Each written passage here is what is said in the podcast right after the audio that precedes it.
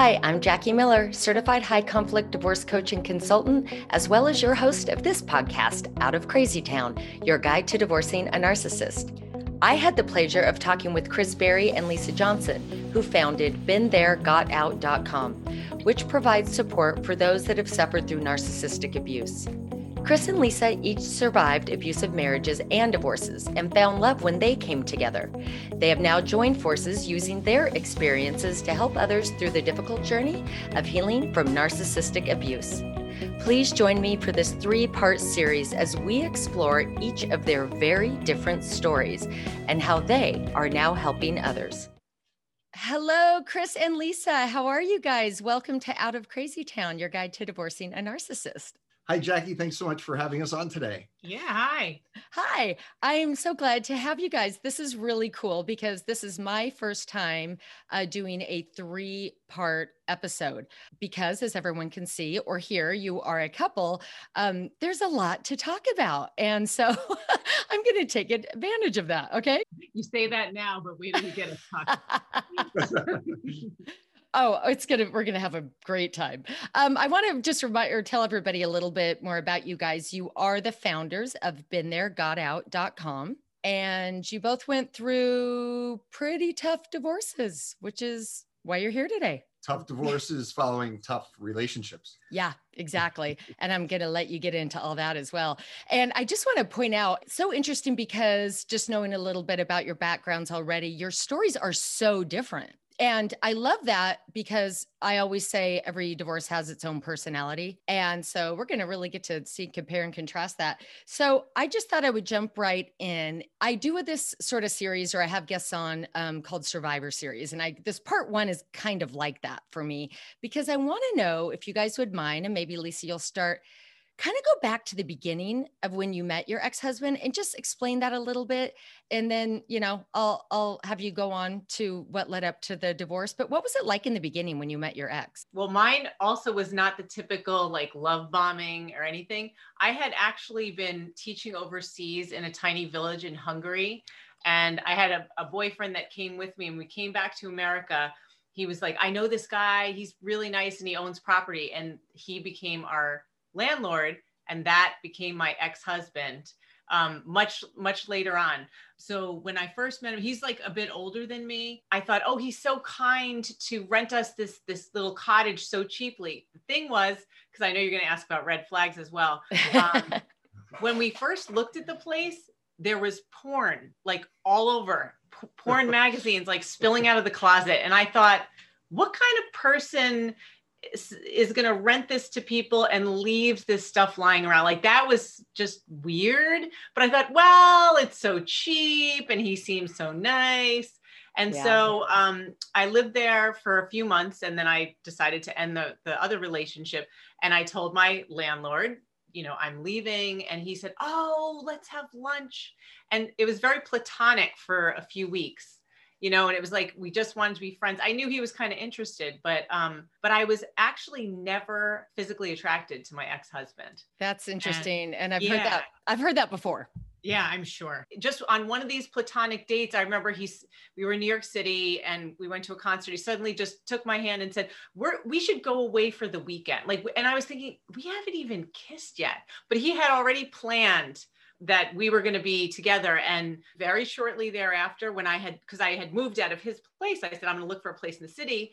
And he's like, you know, don't even waste your time because you know you're going to end up with me. And within like just a few weeks, installed in his house, still wow. paying him rent you know and then it gradually became something but yeah, it definitely checked the box of the super fast right right, right into the oh my gosh yes which right. we also often see. And another thing that I, you know, always like looking back was on one of our our dates, we went to this restaurant and he interviewed me. He literally interviewed me and and was asking like what my goals were, how much money I made, how many kids I wanted to. It was like and he and he was he flattered me. i mean the, probably the extent of the love bombing was flattering me by saying you know i date a lot of women but you know no, i get really bored with people but you just seem really interesting and you seem like the type of person i'd be looking for it was like a job interview and i was getting the job I was flattered, but I never thought, well, is he what I want? I just sort of went along. And like I said, he was older. Yeah. And on paper, he seemed great. Like he, you know, had this wonderful career. He owned property. He seemed very stable. And like I said, I had been teaching English overseas in this like little tiny poor town in Hungary. So I'd been bopping all over backpacking and I'd come back thinking I gotta, you know, I gotta grow up. I gotta like settle down. So here's this Right. guy who seems like really stable. And he was Sure. older than you. You're right. He's older. Yeah. Ah, and you know, I- just listening to that, you know, of course, hindsight's twenty twenty, and I get to fly at thirty thousand feet and listen to everybody else's relationship and and point things out. But it does seem a little bit like love bombing. Like, let's go away right away. Mhm. Then the information gathering, right? Lots Oh, of times yeah. they're information gatherers because they need it to either mirror you, sort of mimic you, to to gain your trust, but then also to use it on you later, turn it against you, and then he didn't even test if you had boundaries he just bulldozed right over them and you're moving in or you're you're the relationship like you said you didn't even have a second to think wait do i want to be in this relationship I, I know, I know. And that's the other term we use is marathoning. You know, they push you really quickly to get in a committed relationship. yeah And all of a sudden it was like, wait, I didn't even think about it.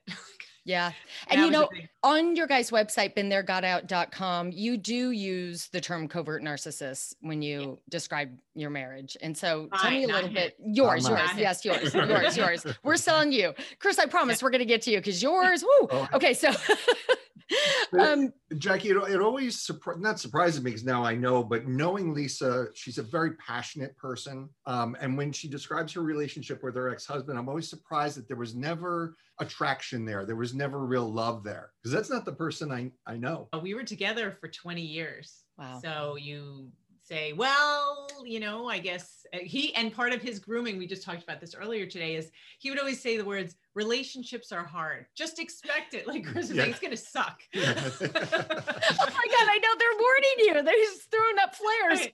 I'm, I'm, you know, I'm sacrificing certain things, but I know that when we have children, like they'll, you know, they'll never go hungry and we have a place to live and just all that stuff that you think, okay, that's at least I have this, but Yeah. Yeah, No. absolutely. Absolutely. Right. And what, what you said about being it being a warning, you know, they do, they warn you. And when you ignore those warnings, that's like a green light to them. You know, this is a good target for me. You know what? You're gonna get away with it. absolutely right. Thank you for pointing that out because I said he didn't, you know, even test the waters for boundaries. He did. I mean, you're right. It like throw throw up warnings or whatnot, and yeah, when you don't respond, they're like, awesome. Right. And he had the age on me. He's seven years older. So he was like, you know, I'm really experienced. I I date people all the time. So here you're this like baby and I, I'll I'll I'm the authority. Yeah, I oh, and that was the whole time in the in the marriage too. He was the authority. Mm. He would always Take the be like, lead. I'm, I'm the logical one. You're like, oh, let's do this, let's do this. And I, you know, you need me to like calm you down. And he he wasn't the parent in the relationship, but he tried to act like he was in charge. Interesting. Yeah, Yeah. So it's also like been set up so you don't question anything because I've Mhm. already explained to you that I'm the expert and I'm the older one and I'm the experienced one. So there, there was your other warning, right?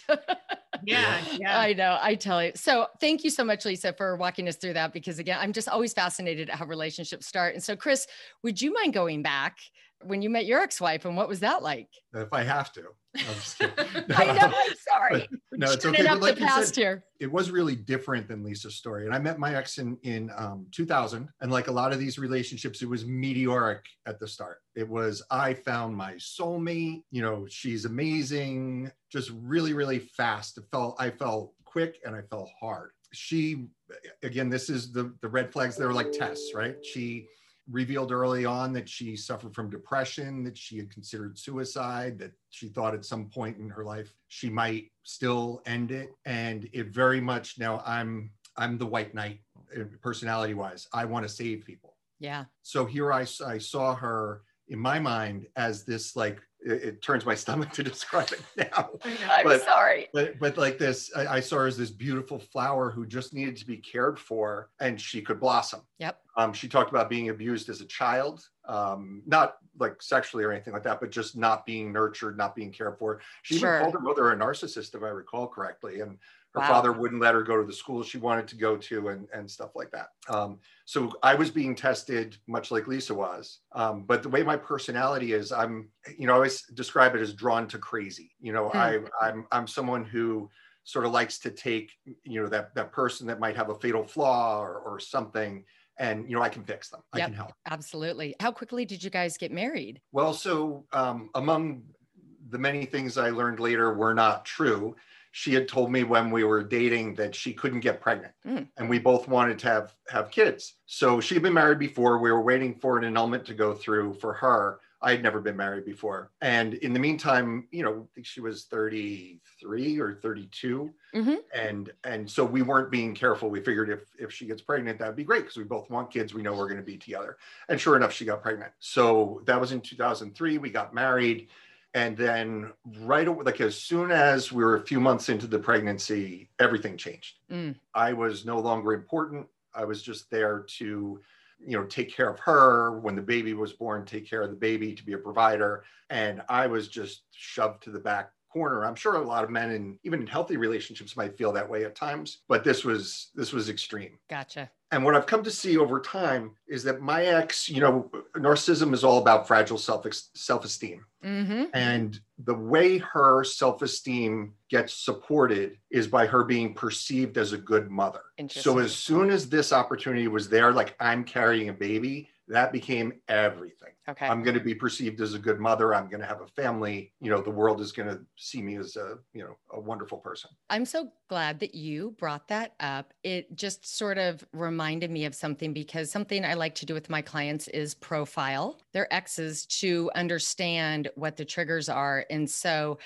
when we uncover those things, you see how they weave themselves throughout not only the marriage but then the divorce um, and as listeners are going to hear yours proceeded in a certain way and now it's making sense to me the whole mother thing so lisa i want to go back to you if you would now sort of jump into the marriage and let me know what that was like because you have two children yourself correct Right, right. Yeah. My kids are now practically adults. So one of them is turning 18 in a couple of weeks and the other is 21.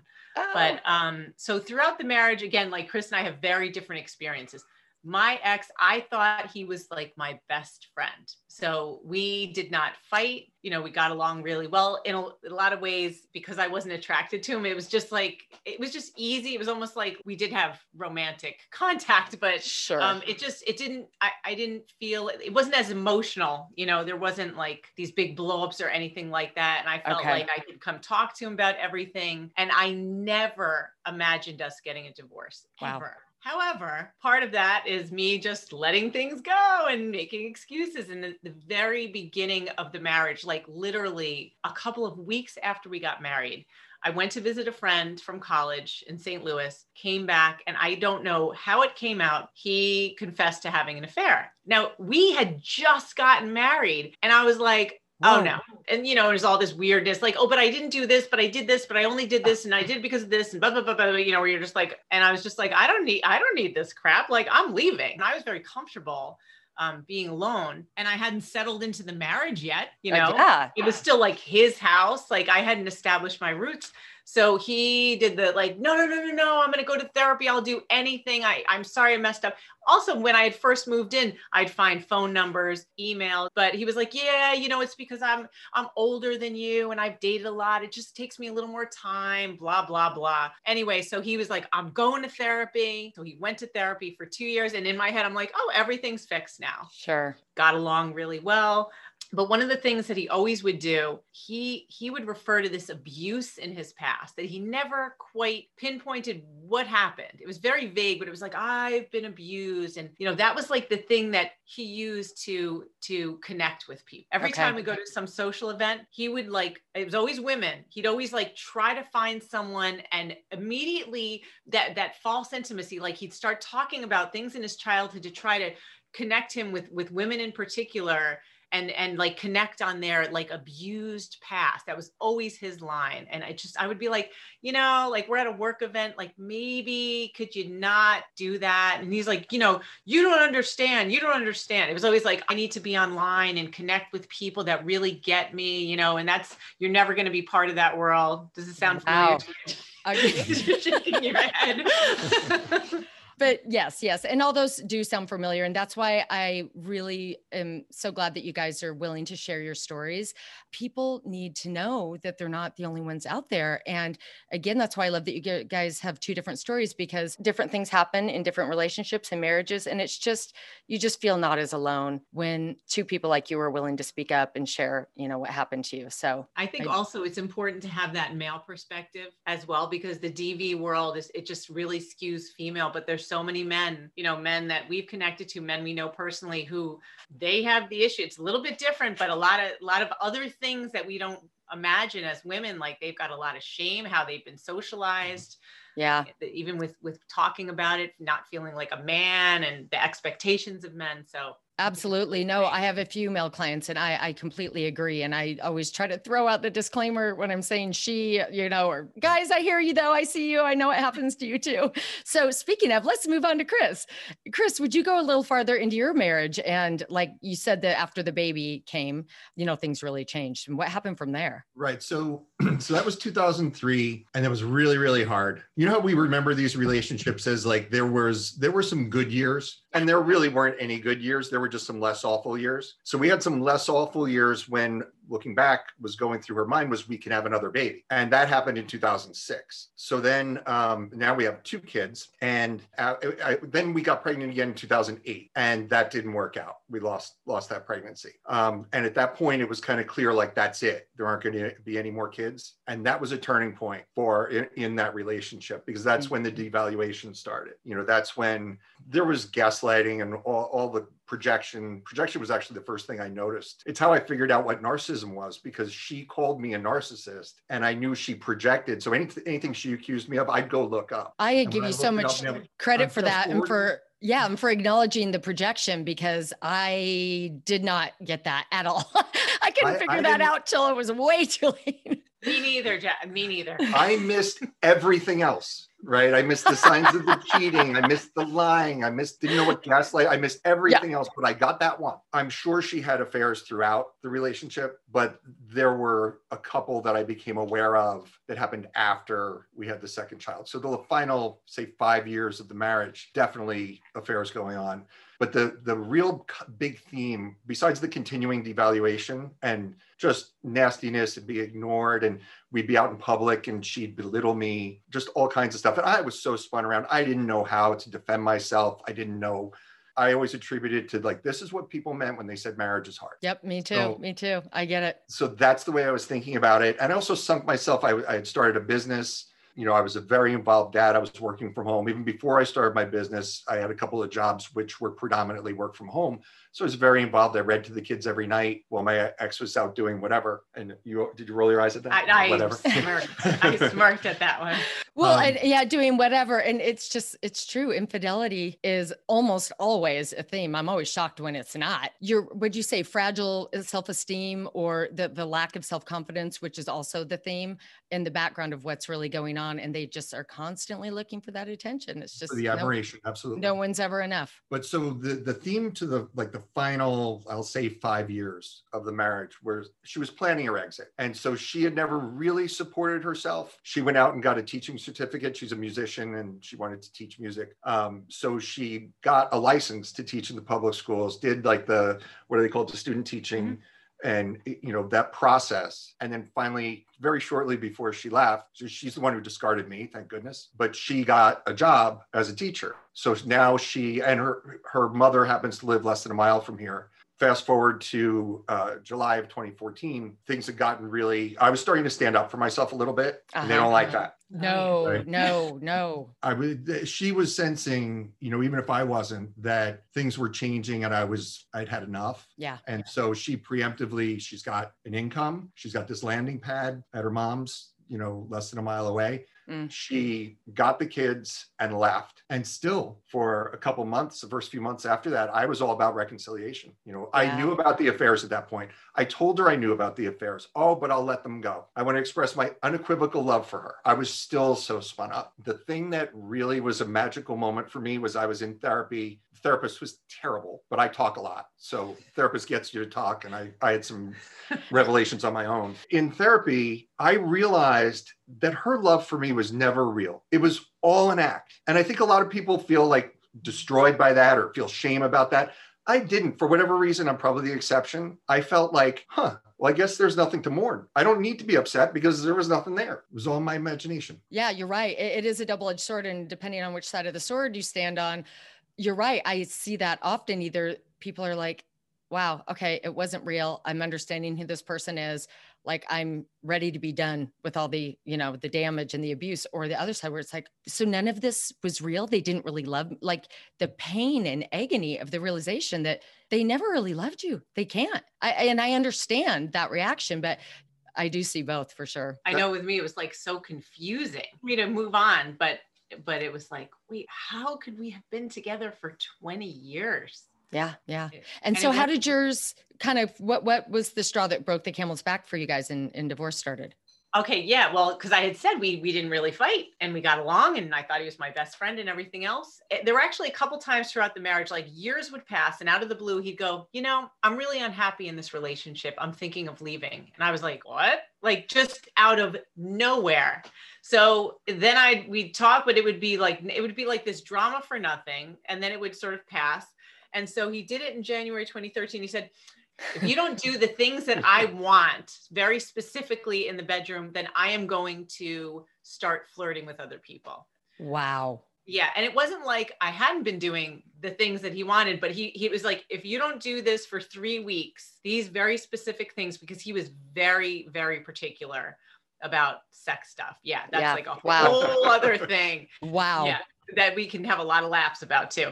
But oh, but yeah, anyway, but... so I was like, so I I did, you know, I for those next three because I was like, oh my god, you know, like my family matters the most, and I have these two kids. Like I'll do the three week training. so I did it, and then it didn't matter. I remember we were at a Nick Cave concert in the city, and he just was still so distracted. I was like.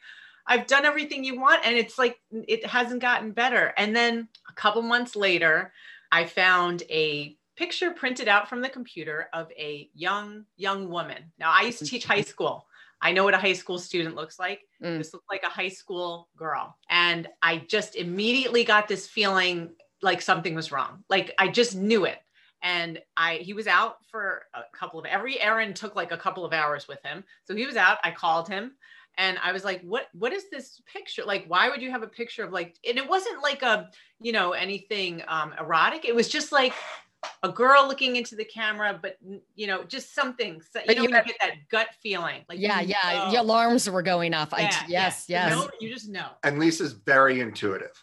She has a lot of very. You just feel it, yeah. yeah. So, um, so like twelve times in a row, he lied and said that he was painting. He was getting back into his art, and he was just printing out pictures to paint pictures of people. I was like, oh, come on, that's like too late. Then finally, he says okay. Because I was like, I know you're lying to me. Just tell me the truth because I know you're not telling me. Please tell me. So finally he says, that's my girlfriend. She lives in Germany. We've never met. We met on Spotify, but we've never physically met. But this is the love of my life and my soulmate. And I was like, that that moment, I was like, we're done. Like, wow. Was, here's like a 50 whatever year old man, and there's like a teenager online that he's never met that he's calling the love of his life and his soulmate and he's so conflicted. I was like this he's absolutely crazy.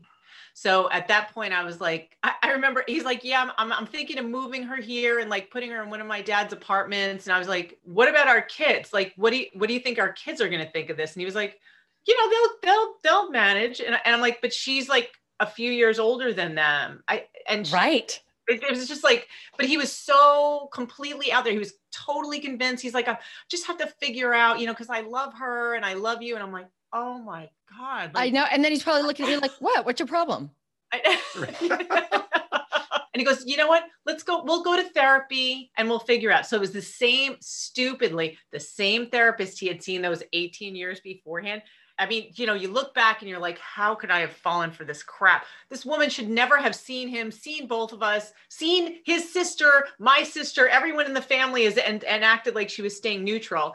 And we oh, go in there and she drags it out and says, you know, you need to commit to six months of therapy to make sure that this is really what you want. Cause I was like, I want a divorce. Like I'm, I'm this is just yep. too much for me. No, no, no. And that at least you can say you put the effort in we get there and every therapy appointment is a disaster she tells me that you know he wouldn't have done this kind of thing if it weren't for if i had made him happy in the relationship so she's Ah. basically continuing the emotional abuse Mhm. That he has done she told me and i hate chris knows i hate this word shelve my feelings i should shelve them and i should be grateful that this was an online affair instead of a neighbor because that would be harder to deal with and this goes on and on and on. We're spending $200 a session out of pocket for this BS that is Yeah. making me miserable, that I'm like in physical pain, you know. Lisa, And this then- is literally one of the worst therapy stories I have heard in terms of re traumatizing the victim, complete ignorance on the personality disorder that's in the room.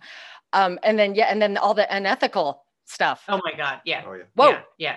So um yeah, so that went on and then that stopped. Then then my son's uh, best friend committed suicide.